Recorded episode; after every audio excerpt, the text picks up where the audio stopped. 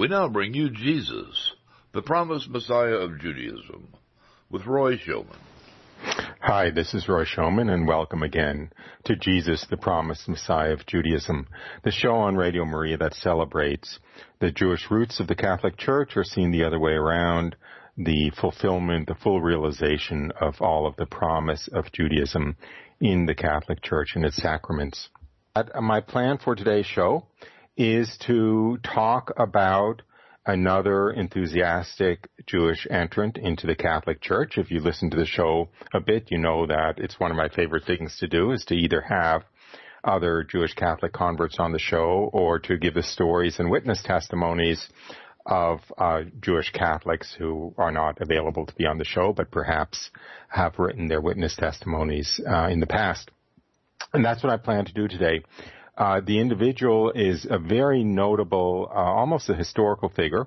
His name is Karl Stern. Uh, he was a German Jew born in 1906. He passed away in 1975. He was one of the early psychiatrists, uh, a um, an early Freudian psychiatrist, and became quite notable in that field. First as a neurologist, and then a psychiatrist, and um, and but in the course of his uh, early life, he entered the Catholic Church, or he he became convinced first that Jesus was the Messiah, the Jewish Messiah, and then that the Catholic Church was the um, correct uh, fulfillment of that. So I, am going to be reading today largely from his spiritual autobiography, which is called The Pillar of Fire. Uh, again, the the uh, man's name is Karl with a K, K R K A R L Stern. Uh, but before I read his account of his conversion, let me begin with a very short biographical um, summary. Karl Stern, 1906 to 1975, was a German Canadian neurologist and psychiatrist and a Jewish convert to the Catholic Church. Stern is best known for his account of his conversion in Pillar of Fire. Stern was born in the small town Cham in Bavaria in 1906 to socially assimilated Jewish parents. There was no synagogue or rabbi in the town, and although regular services and classes were held under the direction of a cantor, Stern's religious education was patchy. As a teenager, he sought to re-engage with the Jewish faith and began attending an Orthodox synagogue. But he soon became an atheist Zionist. He studied medicine at the universities of, universities of Munich, Berlin, and Frankfurt, and came to specialize in psychiatric research. In the course of undergoing psychoanalysis himself, he regained belief in God and returned to Orthodox Jewish worship. He emigrated from Nazi Germany in 1936, finding work in neurological research in England, and later as a lecturer in neuropathology and assistant neuropathologist at the Montreal Neurological Institute. In 1943, after much soul searching, and ultimately influenced by encounters with Jacques Maritain and Dorothy Day, Stern received baptism as a Catholic. Um, he continued working and died in Montreal in 1975. So that's just a very brief um, biographical outline, so you have a sense of where um, and when Karl Stern had his experiences. And now what I'm going to do is um, uh, read uh, passages from his spiritual autobiography, which are rather widely interspersed over the years of his life and conversion. So I'll be jumping um, significantly, you know, in fairly large strides through the book. Uh, as the short biographical note said, he was raised in a secular Jewish family, but what happened was there was no high school in the village where he lived, and um, students or, or children who showed some intellectual aptitude were sent to a larger town, in his case Munich, at about the age of 10 to, you know, go to middle school and then high school where there was one. And when Karl Stern was sent to Munich to to proceed with his education at 10 or 11, he lodged with an Orthodox Jewish family, the Cohens. And so his first exposure to religious Judaism and his conversion first to Orthodox Judaism came about through his exposure to the Cohen family where he was lodging as a student in Munich. So let me read an account of that phase of his life.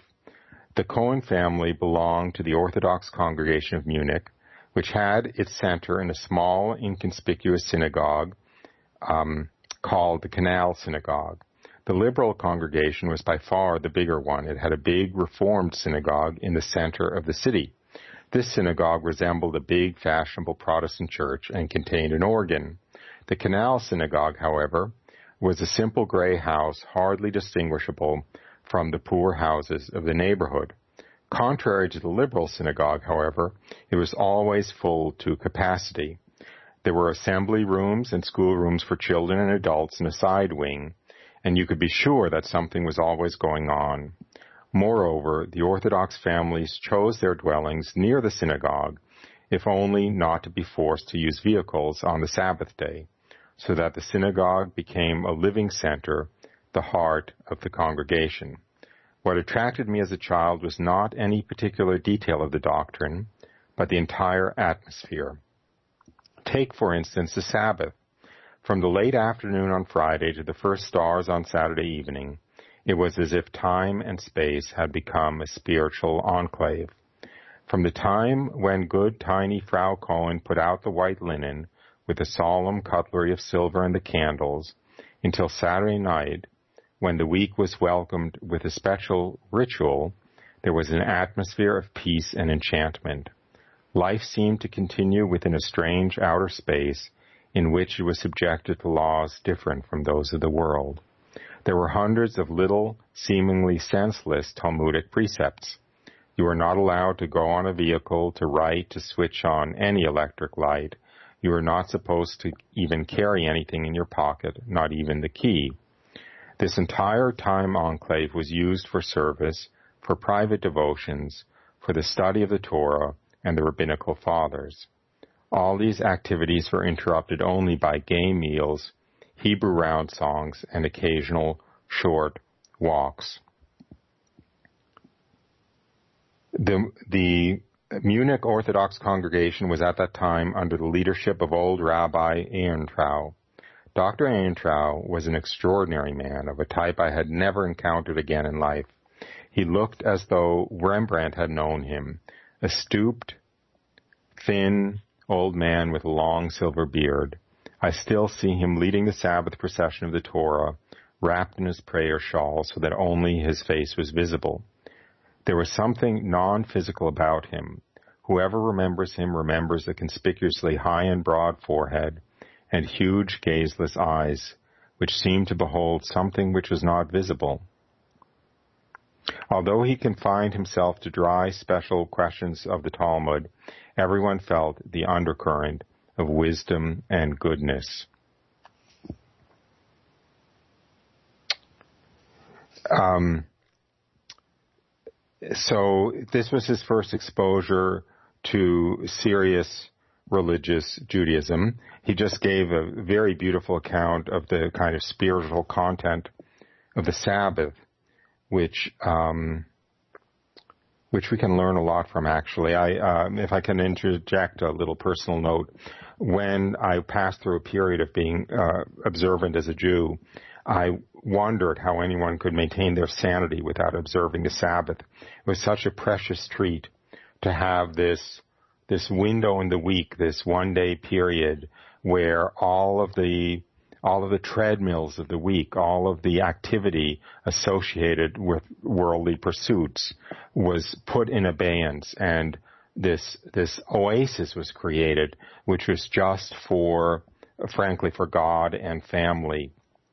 Um, and, and the seemingly senseless Talmudic restrictions of, of not being able to engage in any secular activity, not being able to use money, not being able to ride in a car, not being able to travel, not being able to turn on electricity, which of course included television or radio or anything like that, made this space kind of like this this um, love, space for love and prayer, basically, which was occupied only by love and prayer.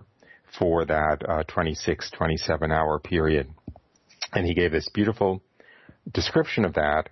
And um, and then when his uh, time as a student in Munich was over, and he returned home, he had become uh, an Orthodox Jew. So I will now proceed to later in his teenage years when he returns home to his non-observant Jewish family now as an Orthodox Jew.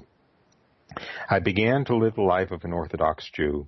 I got up one hour before school time, and after having said the appropriate form of benediction, I wrapped myself in the prayer shawl. Then, again with the prayers of benediction, I put on the tefillin. These are leather straps to which a capsule is attached. This capsule contains on a small parchment the famous biblical passage, Hear Israel, the Lord thy God is one. Thou shalt love thy God with all thy heart, all thy soul, and all thy power. It also says, Take my words well to your heart as a sign, tie them to your hand and as a band between your eyes, write them on your doorposts and on your doors. As a result, pious Jews the world over during morning prayer tie these words written on parchment onto their left wrist, close to where one feels the pulse, a second capsule is tied to the forehead. Another capsule is permanently nailed to the door. After the tefillin have been put on, the morning prayer begins with the words, How beautiful are thy tents, O Jacob, and thy dwelling places, O Israel. Uh, he goes on to describe the um, the content of the morning prayer, which is made up primarily of liturgical texts drawn from the Psalms. I will read uh, two of the prayers that he cites from there. As long as the soul is in me, I thank you, Lord my God and God of my fathers, Master of all creatures, Lord of all souls. Blessed art thou, O Lord, who returns the souls to the dead. You who make the blind see, who clothes the naked, who frees the prisoners, who comforts those who mourn, who has made the earth so that it renders all that is necessary to man and also to myself. Lord of all the worlds, not on the grounds of any virtue of ours, but relying on your infinite mercy, but we, your people, the fellows of your covenant, the children of Abraham, to whom you have assured your love on the mountain of Moriah, we, the descendants of Isaac, his only son who was offered to you on the altar, the community of Jacob, my firstborn son, whom you, out of love, has named Israel and Yeshurun. Chosen in love, carry out the will of their Creator. They open their mouths in purity and holiness in order to sing hymns and praise the holy name of God. Blessed be He. They all take up the yoke of the heavenly kingdom and sing with their Creator the holy song of praise. With a joyful mind, in pure tongues, and in holy devotion, they humbly say, Holy, holy, holy is the Lord Sabaoth. All the earth is full of His glory. I hope that uh, that last prayer resonates, of course, with um, our Catholic listeners. The uh, the holy, holy, holy before the consecration. Um, anyway, then um, uh, his his family when he had returned home to his uh, secular Jewish family as an Orthodox Jew thought he had gone nuts and had a very negative uh, reaction and actually called the family council and tried to intervene and uh, thought it was sheer insanity. Uh, again, by the way, uh, as a personal note, um, at one point after I told my parents that I had become Catholic, and I obviously took God and a religion very seriously. My mother at one point confided to me that she frankly would have been just as upset if I had come home as an Orthodox Jew. In other words, um, she, she thought any form of taking God and religion seriously was uh, pathological, was was craziness, and he obviously um, met a similar kind of response to his um, from his parents. So now let me skip forward to his conversion, which is really kind of the point of this story. Now, I have to skip forward uh, about 15 years. He has now gone through his medical training, gone to medical school, and begun um, work as a neurologist. And at the uh, medical institution where he worked, there were several, there were three uh, serious pious Catholics who he became friendly with. Uh, their names were Frau Flum and a Japanese couple, the Yamagiwas. And although they never attempted to evangelize him or, or speak explicitly about religion, he was very struck by their um, by their goodness, by their peace, um, you know, by the the inner recollection that they had, and so forth. And at the same time, he was pursuing his uh, Orthodox Jewish life and engaging in Jewish religious study and uh, participated in a religious Jewish Bible study group. So I will recount um, some of his memoir that begins with what happened to him at one of those Bible group sessions. Again, let me interrupt myself. This is Roy Schoeman. This is the show Jesus, the Promised Messiah of Judaism on Radio Maria and I'm telling the conversion story of a very notable other Jewish Catholic, Karl Stern, a German Jew in the middle of the 20th century, early part, the middle of the 20th century, a Freudian psychiatrist and doctor who became a fervent, um, fervent Catholic. Uh, and later on, I'll, I'll come to some parts where he discusses the continuity between Judaism and Catholicism. So, but now we're at the point where he is in his uh, probably late 20s uh, as an Orthodox Jew involved in a Jewish Bible study. Um, two things happened during that time which proved to be very important. One was a chance remark made by the young man who conducted our Sabbath afternoon Bible class. I think it was at that time when we discussed those particularly messianic chapters of Isaiah. He said, you know, occasionally, when you contemplate these 2,000 years of dispersion without even any remote hope of return, you are almost inclined to wonder whether Jesus was not the Messiah after all. For, quote, Jesus, close quote, he used a dark word which Orthodox Jews occasionally use, perhaps out of some superstition. Of course, he discarded the thought, but it actually had occurred to him as something silly, but as it happens with chance remarks, it stuck with me. My immediate reaction, perhaps already on the basis of my experiences, was, how do you know he wasn't? One evening in December 1933, I was walking through the streets of Munich, my heart full of the disquietude which accompanies spiritual journeys, and even more by the disquietude caused by the mounting persecution, when my eyes fell on a leaflet pinned on the notice board of a church.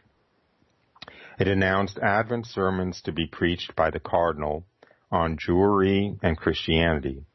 It had never been my habit to look at notice boards of churches. In fact, it was the first time in my life I looked at one.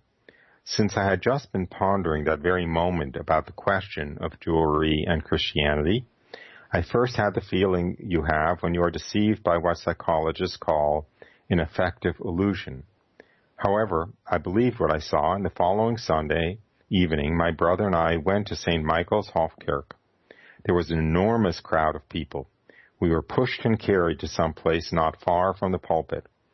I believe that most people came because they gathered from the title of the sermon that something was going on against the Nazis. This was a rare occasion, probably the first one of its kind. Let me just interject here. This event happened in December of 1933 in Munich. Um, uh, Hitler's first rise to power, of course, came when he was in Munich. He became chancellor in January of that year, 1933.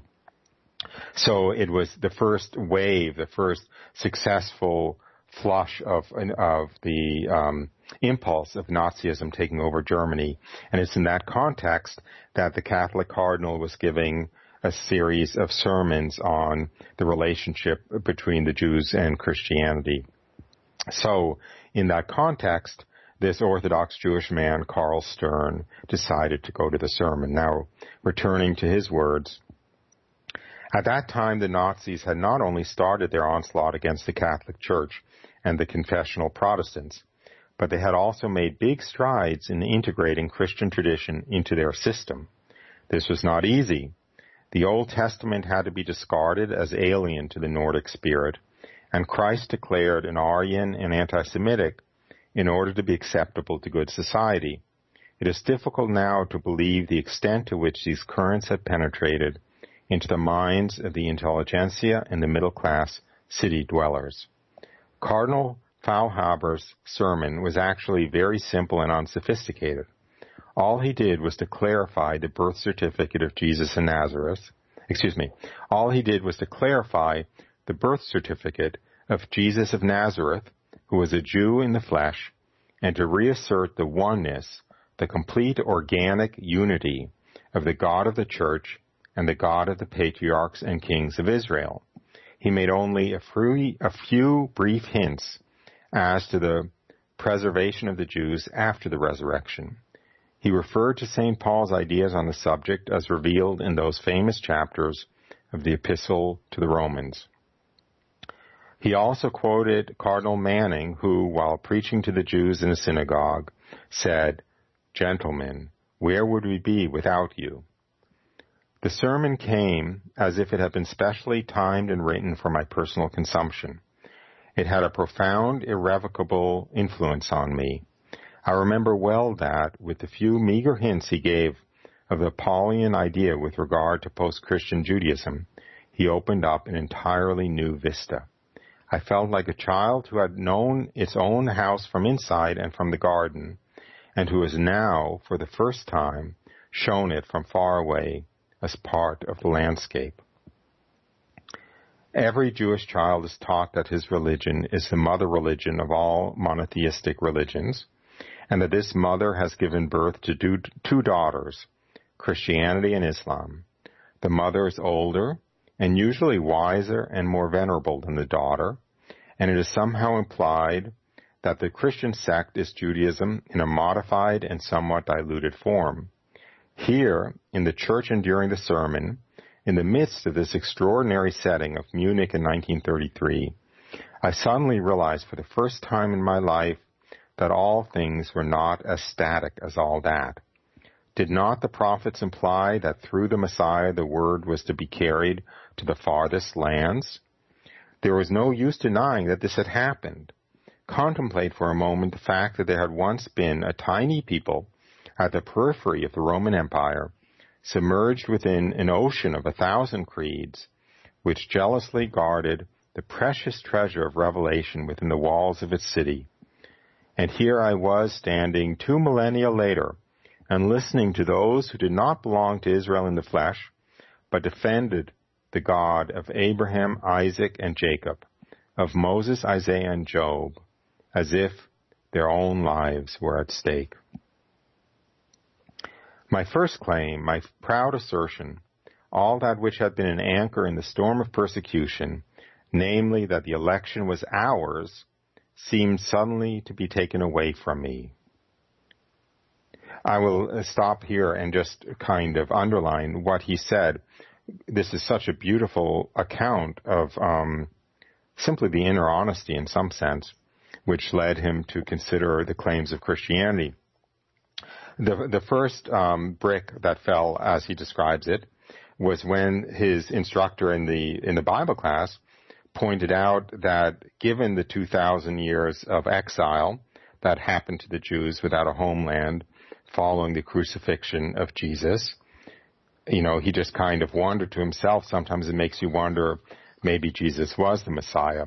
This, by the way, was the same impulse that brought about the conversion of the Lémann brothers, who I've talked about on other shows, that basically the dispersal of the Jews 2,000 years ago made them conclude that either Jesus had been the Messiah, but if Jesus wasn't the Messiah, then the days of the Messiah, that the, the days when the Messiah could come had come and gone, and there was going to be no Messiah, so it was either Jesus or nobody.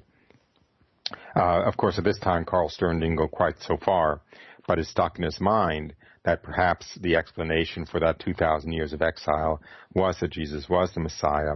And then he stumbled into this um, uh, cardinal's sermon. By the way, Cardinal Faulhaber is a very interesting figure, um, very notable, and he was um, uh, uh, anyway. He, he was in many ways a heroic figure and he was steadfast against the persecution of the Jews in uh, Nazi Germany, although he wasn't steadfast against the um, Third Reich as a government. So it's a little bit of a, it turned out to be a little bit of an uh, ambiguous situation when you look back on it from what we know today. But he was he was very vehement against the persecution of the Jews, and in fact, he wrote um, much of the encyclical that um, was public was uh, put together by Pius XI and Pius XII with burning anxiety, which was a condemnation of the racism of the Nazis.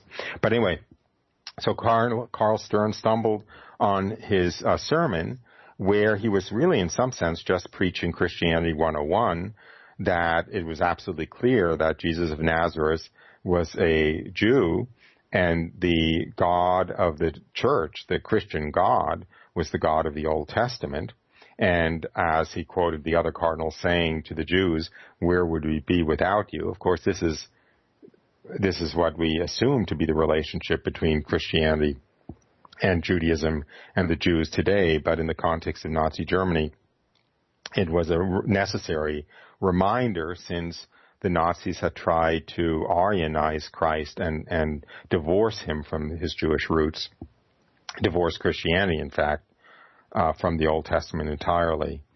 Um, and so the cardinal's sermon was obviously, um, uh, you know, squarely set against that. And um, and then it made Karl Stern think about exactly what was going on here, because oh, okay, here within the context of Judaism, the Jewish revelation of 2,000 years ago, the Jews were told that uh, the, the the Old Testament prophets said that through the Jews through the Jewish Messiah, the word of God was to be carried throughout the world. And so here Karl Stern is sitting 2,000 years later, and the word of God was carried throughout the world by Christianity. In other words, by the um, repercussions of Jesus' life and death and the New Testament. So it seemed like that was in fact a fulfillment of the prophecy that through the Jewish Messiah, the word of God, the knowledge of the one true God was to be spread throughout the world. And um, so it just kind of, as he says, um, you know, everything, everything just fell together in that moment. That um, and he saw things, he saw things um, uh, clearly for the first time. So let me uh, just now reread the last two sentences and go on with this this um, epiphany that he had after hearing the sermon. There was no use denying that this had in fact happened. Contemplate for a moment the fact that there had once been a tiny people at the periphery of the Roman Empire submerged within an ocean of a thousand creeds, which jealously guarded the precious treasure of revelation within the walls of its city. And here I was standing two thousand years later and listening to those who did not belong to Israel in the flesh, but defended the God of Abraham, Isaac, and Jacob, of Moses, Isaiah, and Job, as if their own lives were at stake. My first claim, my proud assertion, all that which had been an anchor in the storm of persecution, namely that the election was ours, seemed suddenly to be taken away from me. I must admit that I was caught up in a great inner turmoil and confusion. My first reaction during my earlier conversations with my Catholic friends had been pride. This pride was not very well defined, but it was approximately the idea, what would you be without us? Most Jews, conscious of their Jewry, have this vague sentiment at one time or another. The pride of the firstborn, the pride at the discovery that Christianity has emerged from Judaism, as if we allowed them generously, so to speak, to live on our heritage. All this is felt in a vague and ill-defined way. Now I was shaken out of my inner sureness by the following fundamental and indisputable facts.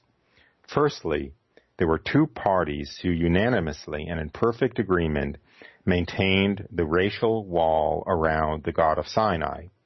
These were the Nazis and the Jews. Let there be no mistake. Jewish religion up to this day is based on the axiom that revelation is a national affair and that the Messiah to the nations has not been here yet. Do not be misled by the fact that Jews in their personal ethics are anything but exclusive and racist. Do not be misled by certain noble Talmudic principles such as the just of all nations have a share in the world to come. This latter idea has no bearing on the question discussed here. It deals with what Jewish antiquity was the, it deals with what to Jewish antiquity was the invisible church. Do not be misled by fine cosmopolitan sentiments and actions of Reform Judaism, which are often prompted by noble hearts but at the same time by much vague thinking and by a lukewarm dilution of the most profound and world-shaking elements of the Judaic treasure. No, there is no getting away from it. Revelation was still contained within the special vessel of the nation. I only had to look at our liturgy to see that this was so. Jewish religion was racial exclusiveness. Mind you, it was racial exclusiveness in its noblest, most elevated form, in its metaphysical form, so to speak. It was racism, it was a racism, exactly opposed to that of the Nazis, but it was racism just the same. It was racism with the highest divine justification, as long as its one basic premise was correct, namely, that the Anointed One was still to be expected. This is worth my going back over, although it is uh, a little bit uh, controversial and certainly very politically incorrect.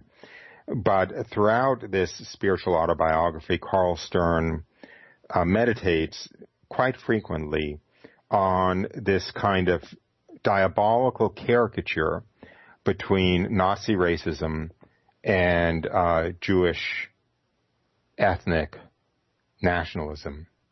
Uh, to use his words, Jewish racism. Basically, there is a kind of diabolical caricature of Judaism. Of well, let me let me back up.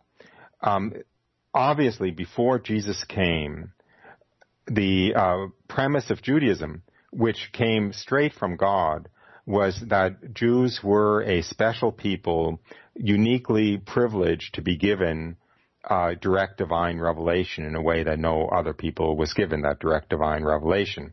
So they were, in a very real sense, especially chosen people, chosen by God for a special task, and for which they should retain their um, separateness from other people. Uh, and this was dictated by God for the purpose for which they were chosen, which was to, of course, bring redemption to the whole world through the coming of the Messiah. So this Jewish racism, I'll use that word now in air quotes, this Jewish racism was legitimate because it was dictated by God, but it would only be legitimate if it were true that the Jewish Messiah had not yet come, because the intention was, of course, for that restriction of God's revelation to the Jewish people to be done away with when the Jewish Messiah came, and for the fullness of divine revelation to be given to all the peoples of the world through the coming of that Messiah. So that Jewish racism, now, in, now we're talking about 1933 when Karl Stern had this experience, that Jewish racism would have been excusable or even uh, divinely ordained in 1933 had Jesus not been the Messiah. But if Jesus was in fact the Messiah, then that Jewish exclusivity and that Jewish sense of um, separateness and of being special heirs to divine revelation would in fact be an unjustified ethnic chauvinism, and the um, and the Nazism, the, the the racial superiority that he saw all around him expressed in the Nazism and the superiority of the Aryan race was kind of a diabolical caricature of that Jewish ethnic chauvinism that would have been legitimate had Jesus not been the Messiah, but was no longer legitimate in the context that Jesus was the Messiah. and that exclusivity had served its role and no longer no longer uh, had its role to play. As he said, um, uh, uh, let me just now, in that light, reread those last two sentences of Karl Stern's. Uh, he talks about, uh, okay, Jewish religion was racial exclusiveness. Mind you, it was racial exclusiveness in its noblest, most elevated form, in its metaphysical form, so to speak. It was a racism exactly opposed to that of the Nazis, but it was racism just the same. It was racism with the highest divine justification, as long as its one basic premise was correct, namely that the anointed one was still to be expected. And now I'll continue in his, with his words. Secondly, Jesus had not come as the founder of Christianity or of the, of the daughter religion. No, he had come first and foremost to us Jews with the claim of being the Messiah, the Son of the living God. The question then was whether what he claimed to be, the question then, uh, let me start the sentence over again. The question then, whether he was what he claimed to be, still had to be answered with a clear yes or no.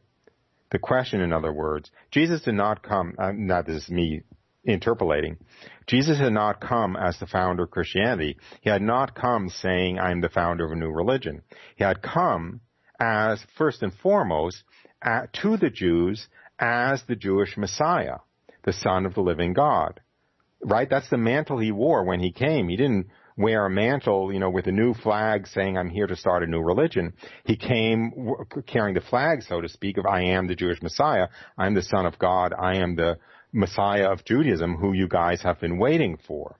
So the question, the fundamental question, which has to be asked and has to be answered with a clear yes or no, is was he what he claimed to be? Was he the Jewish Messiah or wasn't he the Jewish Messiah? Back to Karl Stern. Thus I found myself suddenly in what seemed to be very dangerous waters. Having grown up in a materialist world, having worked for years in scientific laboratories, a type of work in which an agnostic and materialist position was more or less implied, I had proudly restated, at least before myself, the absolute reality of the things of the Spirit. The bold and defiant cry of the 17th century mathematician Pascal that God is, quote, not the God of philosophers, but the God of Abraham, Isaac, and Jacob, close quote, had become my own. And now, not long after the beginning of my journey, I was facing the eternal question, and who do you say that I am? What was even worse was the vague feeling in the back of my mind that this question had to be answered fully and without any possibility of evasion or compromise. There is a common German proverb, whoever says A must also say B. I had said A, and all of a sudden there seemed to be a B to it, and I had the dim notion that I might have to say it. So basically, once he asked himself the question, he realized the implication was that he had to answer that question. He had to answer the question, was Jesus who he, he said he was? Now, I'll continue in his words. There was no getting away from it. If my Catholic friends were right, then I was wrong. For if the Messiah had come 1900 years ago, then revelation was no longer enclosed in the precious vessel of the Jewish people, the people of peoples. Then the true bond between the four of us, that's between him and his Catholic friends, was beyond the blood of the nation. It must have been provided by him. If they were wrong, then the Nazis were right. If they had falsely accepted the word of some obscure Jewish preacher of 1900 years ago as the word of God, then they were, as many of our Nazis believe, the victims of some monstrous fraud. Here you have a neat problem. Just try and let one of our scientists or historians, sociologists solve it. It is one of those formidable either-or problems of Kierkegaard, one of those stinging questions which go on painting you in the depth of your existence until you have given a clear answer. There were times when I doubted my sanity. Everywhere around me I saw people who were wiser and better than I, and who did not see what seemed to me the essential alternative. Here I was, one of my people, in the middle of the most dreadful persecution we had ever suffered, and like a faint shadow, the possibility arose of leaving this community of destiny. This seemed madness. It seemed madness the more since it was my natural urge to stay with those with whom I was born to suffer. Was the swastika not a modification of the crucifix under whose sign we had been tortured before? This is what it seemed to be if one took history on the natural plane. Perhaps all this was a build-up, carefully framed by my subconscious to camouflage an escape from Jewry. I was, able, I was easily able to dismiss this thought because I saw that during persecution, it was only the race that counted. Christian Jews did not fare better than their brethren. On the contrary, they often fared worse because socially and politically they frequently belonged nowhere. So I will just go back and, and backfill a little bit about what he just said. Here he sees this, the, the, the critical existential alternative basically was Jesus who he said he was, was Jesus the Messiah of the Jewish people. And of course, he had an inkling that the answer might be yes, he was, which then faced him with the, or with that he faced the dilemma of was he, what a time would this be to turn his back on his people? In other words, to leave this Jewish community of destiny by becoming Christian. There, there were a number of uh, very notable, by the way, uh, Jews who came to believe in Jesus as the Messiah around the time of the Holocaust who never were baptized, who never took the final step of entering the church for exactly this reason. Even though they believed in Jesus and they believed in Christianity, they did not want to separate themselves from the Jewish people at that time in history. Uh, Simone Weil is an example of that. I believe Franz Werfel was an example of that. Um, uh, and some others whose names escape me at the moment. Uh, so uh, Karl Stern suffered that dilemma also. Karl, for Karl Stern, the dilemma was resolved when he realized that um, even were he to become Christian, it would not separate him from the destiny of his people, because for the first time in history, the persecution of the Jews under the Nazis was not dependent at all on, on faith, or on faithlessness in Christianity, but was purely a matter of race. And in fact, the Jews who did convert at the time of the Nazis were often the worst off because um, they did not gain any favor, needless to say, with the Nazis. They were treated as Jews by the Nazis, but they were excluded from the Jewish community and treated as enemies by the Jewish community. So they had lost, you know, they had they had uh, made enemies of both sides, so to speak. And when he realized that, it left him free, so to speak, to go where where his um, inner conviction was leading him. Uh, and now I'll go on with his um, some of his meditations on on this issue of of um, of what it means for a Jew to be converted to Christ. By the way, I realize at this point um, I, that I will not finish reading from uh, um, Karl Stern today. So I will go as far as I can.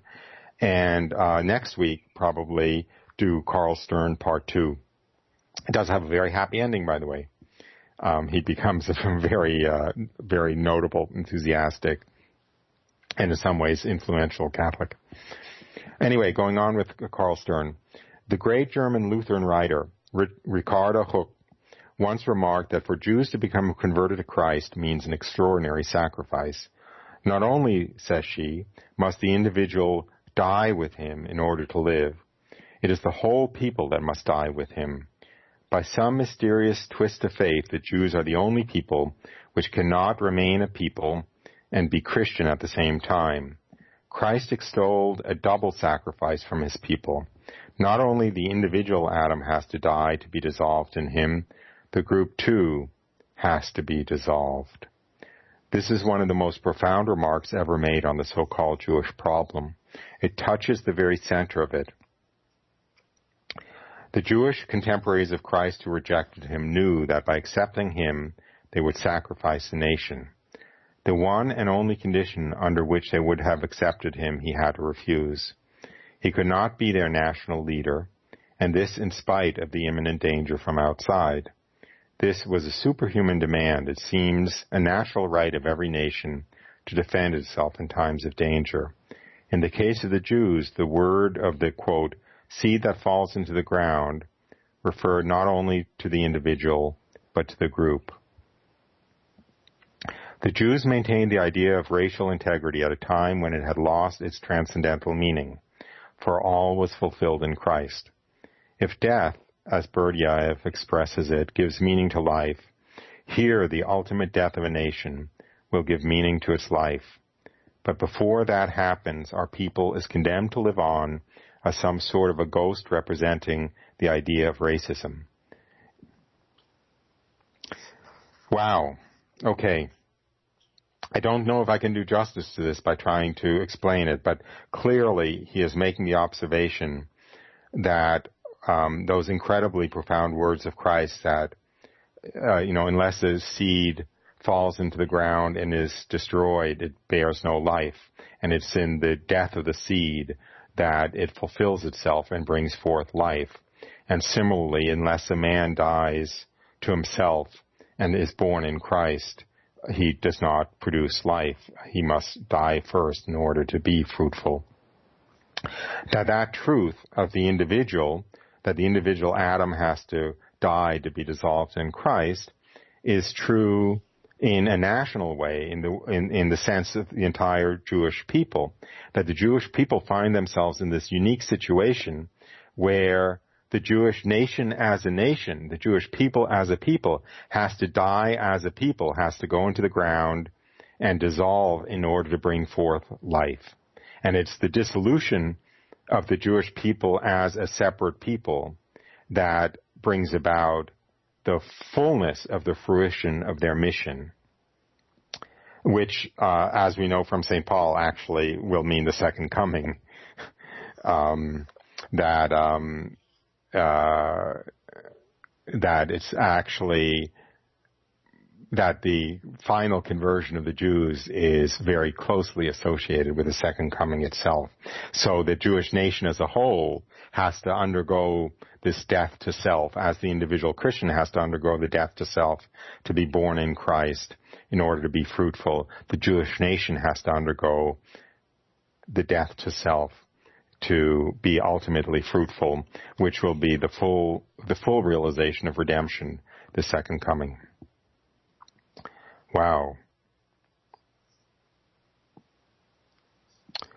Um, the um, so uh, I will I will continue the next few minutes, I guess, on this theme from the writings of Karl Stern, and I will not get to his baptism or his conversion, unfortunately, but I, I think it's it permeates these writings anyway.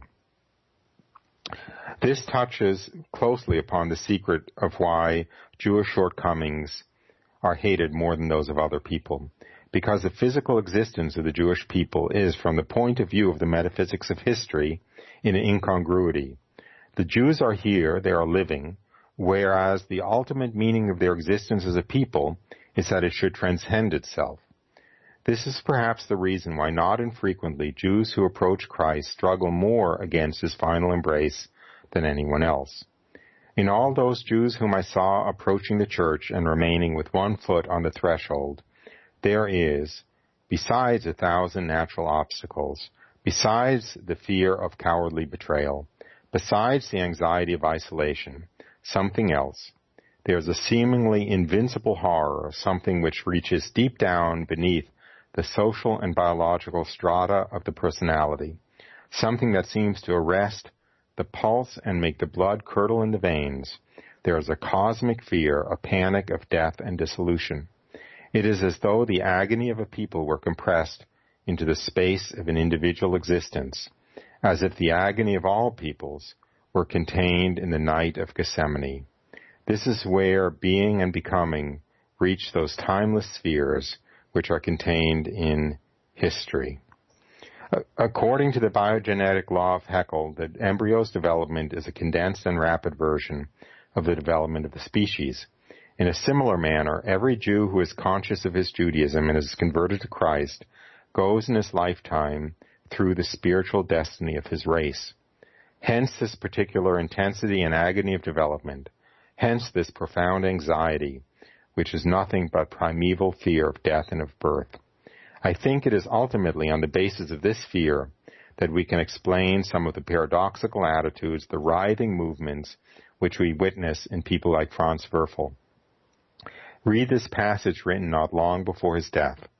The Jew who goes to the baptismal font deserts Christ himself, since he arbitrarily interrupts his historical suffering, the penance for rejecting the Messiah, and in hasty manner not foreseen in the drama of salvation, steps to the side of the Redeemer, where he probably does not at all yet belong according to the Redeemer's holy will, at any rate not yet and not here and now. This is what the panic of a total eradication will do to our thoughts. We all go through these and similar mental contortions before we have torn up all our earthly roots and let ourselves fall into the space, into space and into the great embrace. So I have pretty much come to the end of our time together today. Um, this is incredibly deep. I, I'm not sure that I can really add much to these words, but it is a, uh, it is a repetition of the previous point that he made that the Jew who embraces Christ, who comes to Christianity, is going through a kind of a, a double death, um, the death of his own personal Jewish identity, but he's participating in the dissolution of the Jewish people, the death of the Jewish people, and the um, meaningfulness of the identity of the Jewish people was put there by God for their role in bringing about salvation. And yet, it's in, it's in exactly that unique ethnic role that they were given that they're being called upon to undergo this second death as a people in uniting themselves with Christ, in, in entering into the body of Christ by becoming Christian. So I hope I hope that I have at least planted some some interesting uh, seeds of thought to uh, with which to think about the relationship between Judaism and Christianity, and to think about the conversion of the Jews, and perhaps even to inspire a little prayer for the conversion of the Jews. And I look forward very much to continuing um, next week with a continuation of the thought of the notable Jewish convert to Catholicism, Karl Stern, and his meditations on the transition between Judaism and the Catholic Church. So with that, it's come time to say goodbye for now, and I hope you join us again next week on Jesus, the Promised Messiah of Judaism on Radio Maria. Bye for now.